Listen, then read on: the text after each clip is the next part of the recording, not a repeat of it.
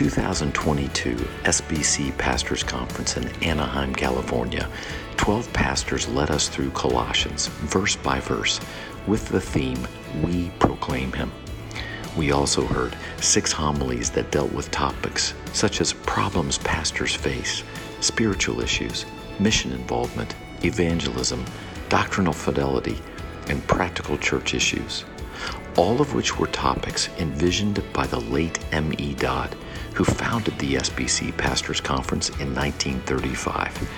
Tune in and be encouraged as you make your way through Colossians and other practical messages from the 2022 Pastors Conference, made possible in part by Southwestern Baptist Theological Seminary.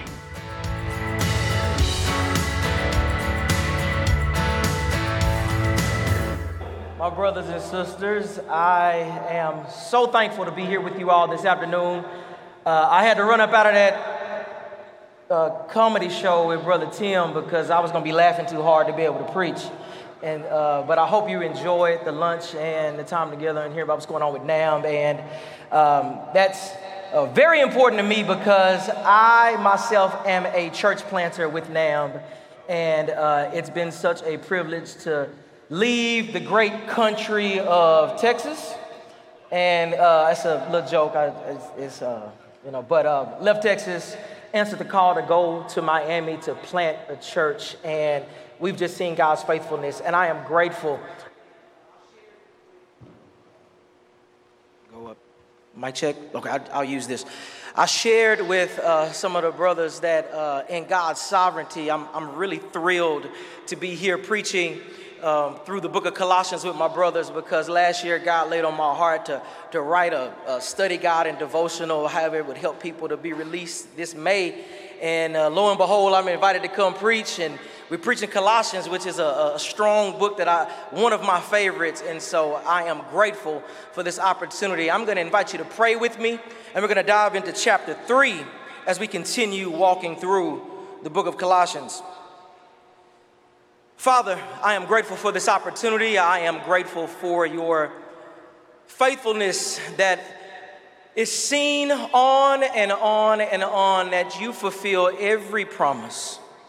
And Lord, we come now simply by your grace and your mercy to open up your word, to hear from you. So I ask, Lord, that you use me as a vessel to communicate your truth so that we may be built up, encouraged, and challenged to live out all that you've called us to be and do for the glory and honor of Jesus, who is the Christ. And it's in that matchless name we pray.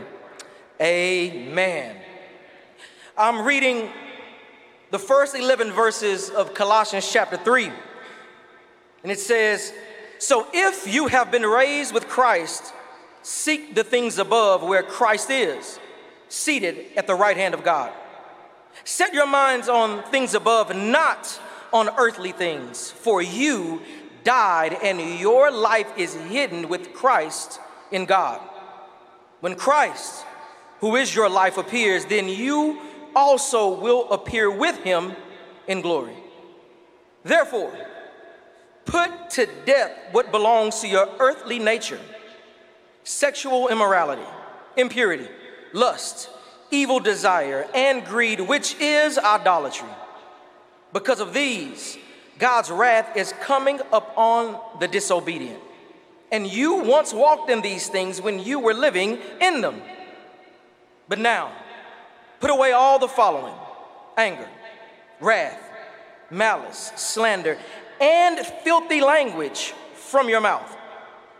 Do not lie to one another since you have put off the old self with its practices and have put on the new self. You are being renewed in knowledge according to the image of your Creator. In Christ, there is not Greek and Jew, circumcision and uncircumcision, barbarian, Scythian, slave and free, but Christ is all in all. On January 1st of every year, you hear a mantra that's very common uh, in pretty much every sphere of life you go to, and especially on social media. And you'll hear this phrase New year, new me. And people make all sorts of New Year's resolutions that they're gonna lose weight, they're gonna get in shape, they're gonna run that half marathon, they're gonna finally run that marathon, they're gonna read a certain number of books, they're gonna pick up a new trade. Unfortunately, by about mid February, all those goals go by the wayside.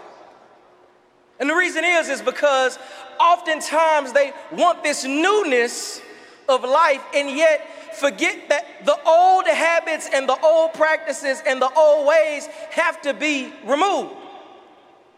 Meaning, I'm not gonna get healthy and get in the shape and fitness level I desire if I keep making the same purchases of the honey buns and the ding dongs and the Twinkies.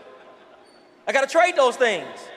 Now I know I'm used to walking down that aisle. I know where that aisle is, and I'm telling my wife I don't know where the produce is, so I'm gonna go where I know to go. But I, I, I have learned, and we've all learned, if we're gonna reach these goals, we're gonna have to do something different. And we see here in this text when he speaks about this new you being this new you, there are some things that have to change. Now, I know this is a pastor's conference, and many of you all have probably preached this text. And I was praying, and I was like, you know, I, I could preach and exegete this passage, but this is a preacher's conference. So I'm going to make this very much applicable to you, pastors. Now, if you're not a pastor and you're sitting in here, I want you to tune in because we're going to be in the Word of God and there's going to be some application. But I do want to set this record straight that I am speaking to you, pastor, because often we'll read this passage and we have in mind the church member and not ourselves. We think we've graduated beyond these 11 verses when in fact we need to take an inventory every now and then to see, oh, is this speaking to me right now? When we speak about this new you, he starts off in verse 1 and says, So if you have been raised with Christ, seek the things above. In these first couple of verses, there are two imperatives that he states, and it's all about our new motivations. When you think about something, and I'm, I'm going to move around a little bit, I like to move. I hope my mic is good. Okay. I'm gonna, stay. I'm gonna stay centered. They want me to stay in place. If I get fidgety, that's because I like to move. You heard I was a wide receiver, so I don't look like it now. I look like a linebacker, but um, like to move around. We talk about motivations. Most, if not everything we do, follows some sort of motivation. When I talked about the new you and, and, and the beginning of the year, you know, we have this motivation that I want to look a certain way by summertime when I go to the beach. I want to read these books because I want to be equipped to have certain conversations. Whatever kind of motivation you have follows certain actions, meaning you have this motivation and now you're going to act on it because you want to achieve it. I, I see someone and I want to I want to be like that. I, I, I want to be able to do that. I want to be able to say I had that experience, whatever the motivation is. You, you've read in my bio and you heard some of the people speak that, you know, when I was growing up and had aspirations for NFL, I was like, hey, I want to be on TV. And I want to say, hey, mama. And then I got in college and I was falling deeper and deeper in love with Jesus. And I was praying, I was like, look, I want to be good enough so I can get on TV and I want to tell people I love Jesus. I don't want to be a preacher though. God had other plans. We all have motivations, and as pastor to pastor, I want to ask you for what you do as pastor, what are your motivations as pastor? Are your motivations to grow a large church so you can gain more respect in the community? Is your aspiration and motivation to make an impact in the community so people know to look for you for help? Do you, do you want comfort? Do you want money? Do, is there a, a certain car that you've been striving for and you think you've been preaching long enough, you've been working long enough, now you can reward yourself? What are your motivations for what you do? I'm inviting you to ask yourself, what are your motivations? Because our motivations contribute to even our disappointments. Meaning, as a church planter, you know, COVID hit us. We were meeting in the movie theater and we got shut down. And I was feeling down and out. I was like, I don't know how we're gonna do this. I'm just gonna set up my iPhone in my in my in my my den with all seven of my kids, and we just gonna sing. And I'm gonna preach a sermon, and whoever watches it watches it. And then we start regathering, and I start not hearing from people that were gathering with us before COVID pandemic, and we had people moving out of the city and even moving out of the state due to uh, housing prices in Miami, South Florida, and I started to feel so dejected, and I had to check my own motivations because I realized that my I was motivated by the wrong things when it came to my call as a church planter in Miami because I was thinking these people belong to me. And I started to feel like a failure when they weren't responding like I thought they should, and I was missing out on. I, I got so upset. We had a baptism, uh, it was last August, and I remember this so vividly. We were leaving the beach, we baptized 13 people. And I was excited, and then I got so dejected because I hadn't heard from two families. And I said, I'm disappointed by the wrong thing and not celebrating the right thing because I found out my motivations are off kilter. Because in this passage, what should my motivation be? I should be setting my mind on the things above. I should be seeking the things above, which are Christ. So when we say motivations, we talking about where is my focus? You What, what, what, are my goals for personal achievement or are my goals Christ and Christ likeness. He says to seek the things above where Christ is, seated at the right hand of God. Now, I want you to understand the connection because just before this, he spoke about dying to these old things of the world, dying to this old life. And then he picks up here speaking about since you've been raised with Christ, we seek him, meaning all of our motivations, all of our mindsets, everything we're thinking about is Christ and that which belongs to Christ, and everything else, He'll handle it. What's your motivations? Is your motivation to pursue Christ, to, to, to point to Christ? Is your motivation Christ likeness? Is your motivation to look more and more like Jesus to fulfill the mission that God has given you? through Christ, or is it the some of these earthly things that is spoken of here? Now, I want you to understand something because he's speaking to a specific audience. Remember, he's writing to the church, he's writing to believers here, and he makes this statement that sometimes if you read it, you may think, oh, is this kind of hypothetical if you've been raised with Christ? For my Bible scholars, that's a first class condition. It's basically since you have been raised, meaning he's saying, look, the truth of your corporate identity in the resurrection of Jesus Christ corresponds to the truth that your mindset and your motivation should only be Him. And if it doesn't belong to Him, pertain to Him, look like Him, kick it to the curb. He says, seek these things above. And then he let you know why this motivation is so significant. He says that Christ is seated at the right hand of God. We see this even back in the Old Covenant, especially in the Psalms and even in the prophet Isaiah. The right hand was a place of prestige and, and power. And saying that also we see even in the New Testament that seated at the right hand is that his work is finished, victory won. So when we think about what our motivation is, we are motivated by the victory won by Christ alone. And everything I do flows out of my mindset in pursuing Christ, even as pastor. Then we'll be sitting here and thinking, like, man, I, I, you hear this saying often. It says, you know, you, you're too heavenly minded to be any earthly good.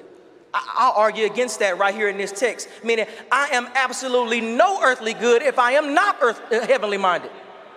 I must be heavenly minded if I'm going to do any good thing in this world because any good thing only pertains to Christ. And that's the only thing that matters. I've learned that even personally. I was working out one day and uh, I had on some University of Miami gear. Go Canes, right? I was had some gear and you know won a national championship 2001. Played with a lot already Hall of Fame teammates and future Hall of Famers, and it, it was an honor and a privilege. And I was speaking to a young man, and I was saying the only things you do for Christ matter. Nothing else matters. And the brother's sister was sitting over here, and I said, Hey, you, you know what this is? I pointed at the big U, orange and green U on my chest. And she said, I don't know. And I said, I literally, I said, you know what? I think this is the greatest thing in the world besides Jesus. And she gave me a shoulder shrug, like, I don't know. Just reiterated more. The only thing that matters and has any significance is that which belongs to Christ. And that is our motivation, and that is where our mindset should constantly be. He says, We seek these things. And then he says this He says, Our lives are hidden in Him. So this is what our motivation is. He's saying, like, our eternal security is secure, it's guaranteed. What else could you ask for? What else do you need? He says that everything we have when it comes to life is in Christ. Our life is hidden with Him, and when He appears, He points to right now what we ought to be doing. I, am one of those already not yet theologians, right? You know, like already we're experiencing the kingdom when we wait for the consummation and He speaks. Right now, we experience Him as we seek Him in all that we do, as we await the guarantee that He will return and we will be with Him. What more motivation you need? That's a guarantee. You know, nothing else is guaranteed. You can, you can, you can get, you can get any kind of stock tip you want. It might fall through. Let me tell you something. Every promise that the Lord makes is guaranteed. There's nothing else you need to be seeking. We saw this before in chapter two when my brothers were preaching through it that there is no other ideology, no other worldview, there's nothing else that any faith or ideology system has to offer it's all Christ. He says, This is our motivation. The guaranteed hope in Christ. That's our motivation. That's what we work out of, and we work from victory. We've already won. So why do we get worried? Why do, why, why do we get scared? I'm talking to me. You know, I'm, I always feel like, you know, who gonna show up today? And we get a good crowd, I'm like, thank you, Lord.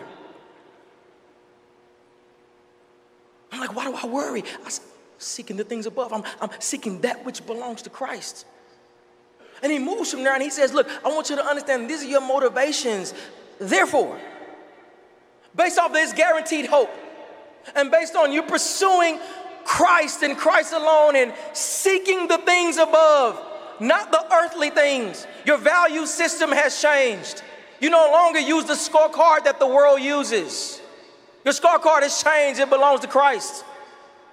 Therefore, put to death what belongs to your earthly nature. It's like, oh man, put to death. So he's speaking about this, this old self is gone. He, he uses language put to death. You, you know what that means? Kill it.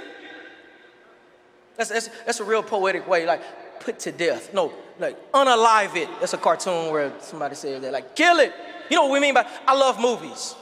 And I have fallen into sci-fi movies. I even like monster movies. I don't like really horror movies. It's something about a monster movie that just gives me satisfaction. Because you know, at the end, you know, you kill the monster, right? You know, you kill it. monster comes through, wreaks havoc, destruction, death. Monster's a problem. You know what you don't do with a monster? You don't capture it and play with it. I was getting frustrated. I, the old, back in the 80s, you know, it was popular. It was a monster or something trying to kill you. And the, the monster get hit with something and it lays there and people walk up to it real slow and they, they nudge it. They push it. They, they poke it with a stick. And I'm like, no, take the 12 gauge and shoot it in the head. Now, you may be like, that's too graphic, Pastor. Okay, if that's too graphic, let me go to a biblical illustration. I want you to David it. I want you to take the sling, put it between its eyes. When it drops dead, don't just leave it there dead. Take its own sword and chop its head off and hold it up. And say, Give me my princess and my money. He says, Kill it. But what does he say? He's, we talking about a different kind of monster. The monster is you, it's your old self. He says, put to death. And then he goes through this vice list. And this vice list is not exhaustive, but it's very, it's very much important. And he starts with a phrase that's used that Jesus likes to start off with. Paul starts off with. We see uh, Peter, he starts off, you, you might think, put, put, put to death these things. And he doesn't start with idolatry. What does he start with? Sexual immorality. It's like, oh, Pastor, here we go. If we don't think we're all subject to it, lying to ourselves.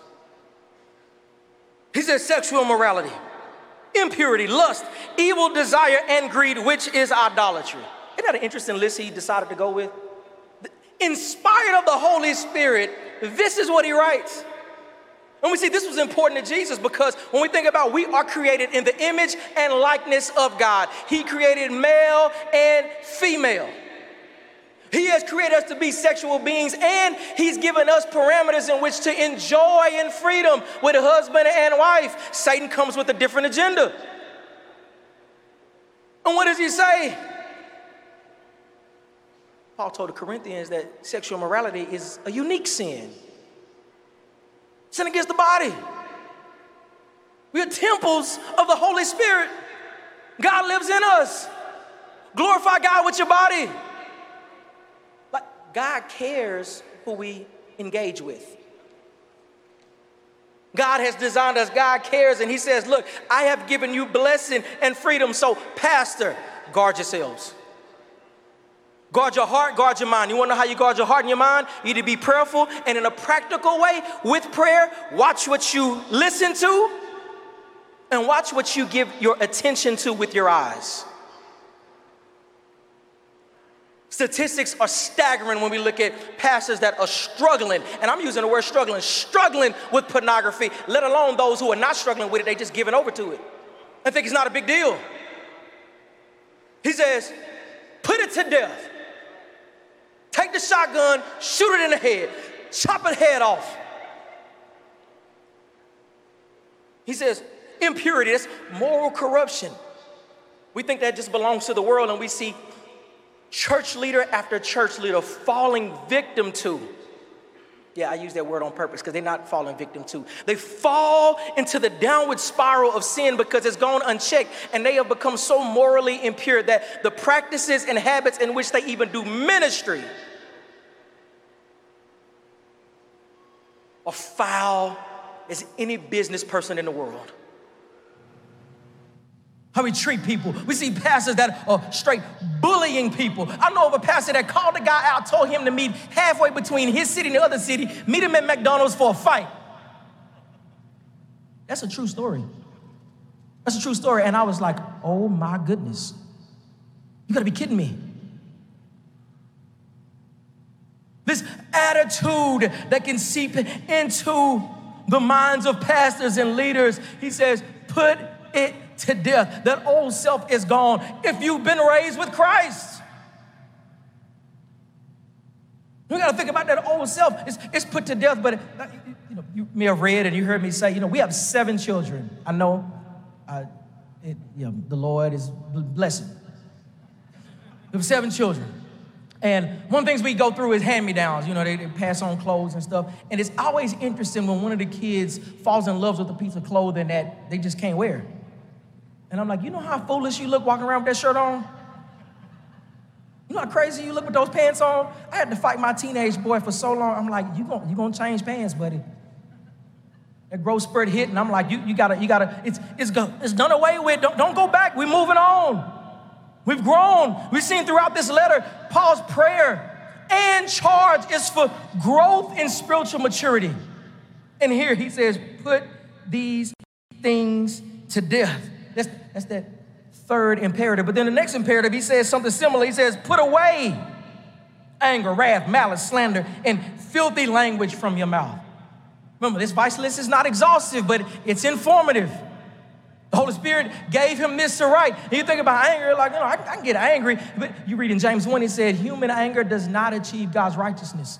So when you, you bring in human anger and, and, our wrath, we take matters into our own hands. We want to make people pay. They hurt me, I'm going to make you pay. You embarrass me, I'm going to embarrass you. And that's why we see all the foolishness we do even on social media. We take it out. We don't take to heart the words that we use. He even says this filthy language. I am heartbroken whenever, and it's not often, but every now and then I'm heartbroken. Dude, if I get around a certain group of pastors and the conversation sounds just like it was when I was in the locker room, I'm like, what are we doing? What are we doing? Do you know how this affects our witness? Do you know how it affects your ministry? Do you know how it affects you? He says, put these things away. And when you go up, he looped even this vice list, and right after greed, he says it's idolatry. You think about sometimes we can get so caught up in the greed, meaning we want more and we want more, and we can never be content with what God has said yes and amen to in our lives. We prayed for it, we receive it. I want more. It's not enough. We do that when we place those things or whatever it is we are chasing after when it comes to greed. We put it on the throne of our lives instead of having God sit where only He is supposed to sit in our lives. That's why He says it's idolatry. We kill these earthly members. We put these things away. And then, you know, I, I like, he comes, he, he, he throws in just one more imperative. He says, do not lie to one another. The world has little white lies or half truths or my truth, your truth. Let me tell you something truth is truth, whether you know it, like it, or agree with it. Don't twist words. Don't misrepresent. One of the things that's become popular in social media, even amongst pastors, is that we'll take a clip of somebody and one thing we disagree with, and we do away with the context of whatever was being said, and we misrepresent a person just to make enemies towards them. Shame on us for that. Misrepresentation is a lie.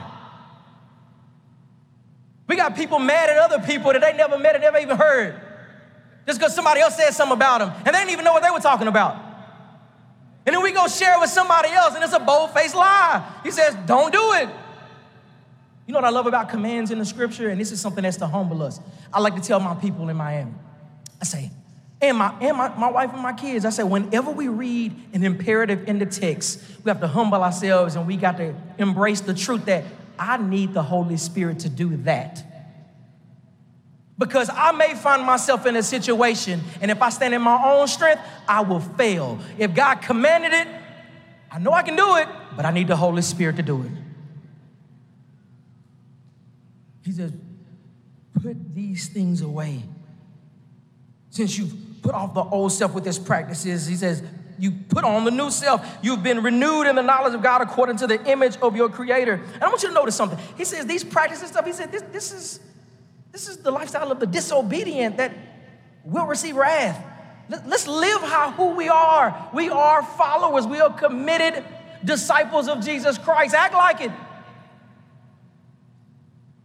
Because why? There's a new you. Truly. We have been buried with Christ, he says, and we have been raised with Christ, he says, unto the newness of life. There's a new you, there's a new me. We're not the same. And you know, when there's a new you and a new me, there are some things that how we used to roll, we can't roll like that anymore.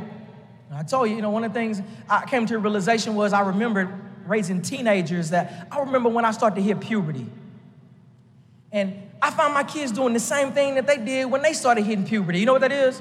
You know, before puberty, uh, you don't think bathing is a big deal. And deodorant, you can't spell it, let alone use it, right? All of a sudden, puberty started hitting in, and they get in that car. You go in that room, and you're like, "Look, you're gonna take a bath, and you're gonna put on some deodorant." I went and picked up one of my babies from a, a, a, a, middle school. They had like a middle school sock hop. I walked in that gym and I started praying for all the teachers because it was the worst smell.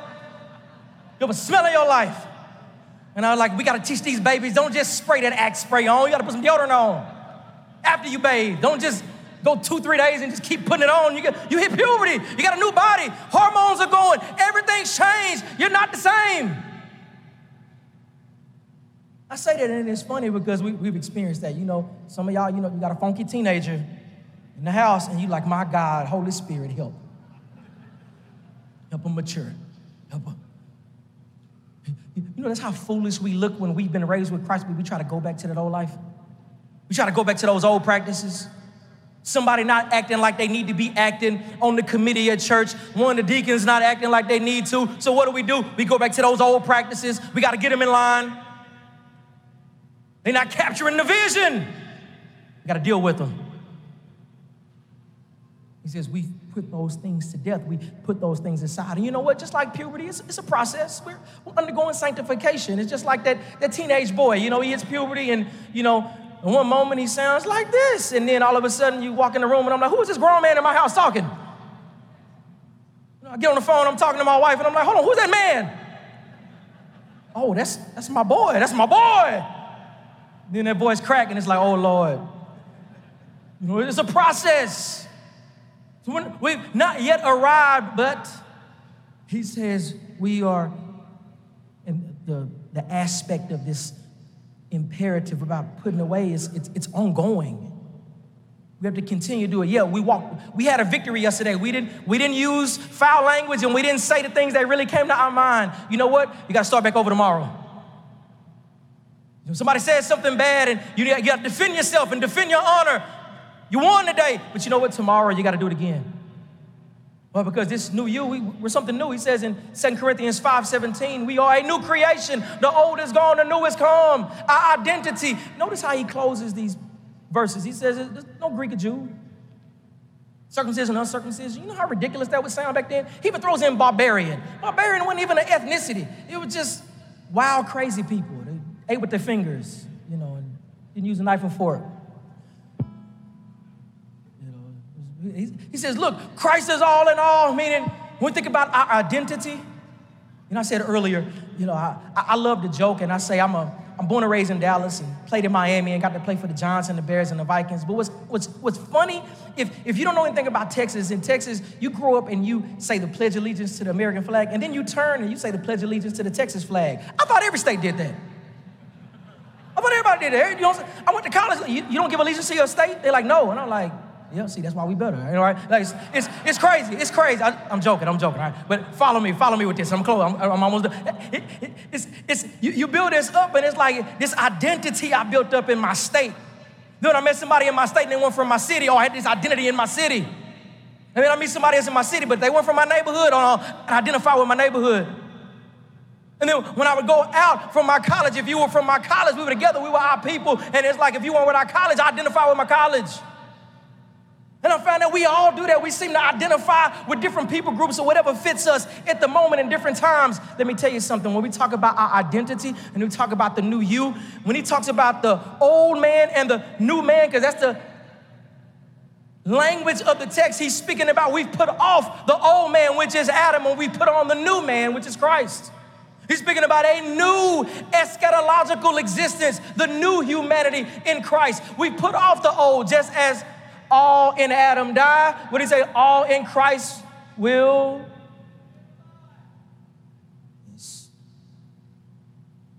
How are you in Adam? You're born. How are you in Christ? You're born again.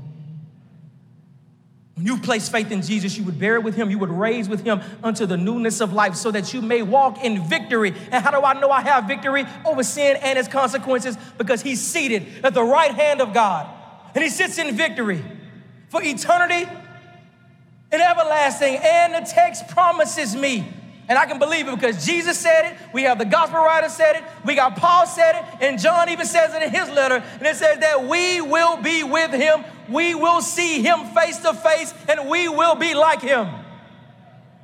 You know what the, the Christian hope is? The Christian hope is not that we die and go to heaven. The Christian hope is that we die, we go to heaven, we come back, we get a resurrected body, new life new heaven, new earth. No more sickness, no more pain, no more death. I love to joke with my people. You, something this practical. No more allergies, people.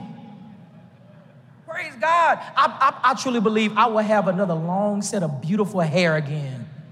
Our death is done away with. These dead follicles will be raised. I say that because the hope is we new life in Christ, new heavens, new earth, forever and ever and ever. That's our motivation. We put off the old person and we know who we are, the new you. So, what does he say? Act like it, live like it, Pastor. Ministry leader, put away that old person. When that old person tries to come up, don't resuscitate. Don't pull out a defibrillator because you in your feelings. No, chop the head off and hold it up. New you in Christ. You have victory. And let's walk in it. Amen. Let's give God a hand clap of praise right now. Father, I'm grateful and I pray for my brothers and sisters in this place that you continue to give us the reassurance of who we are and whose we are, and that we walk in the victory you have won. In Jesus' name, amen.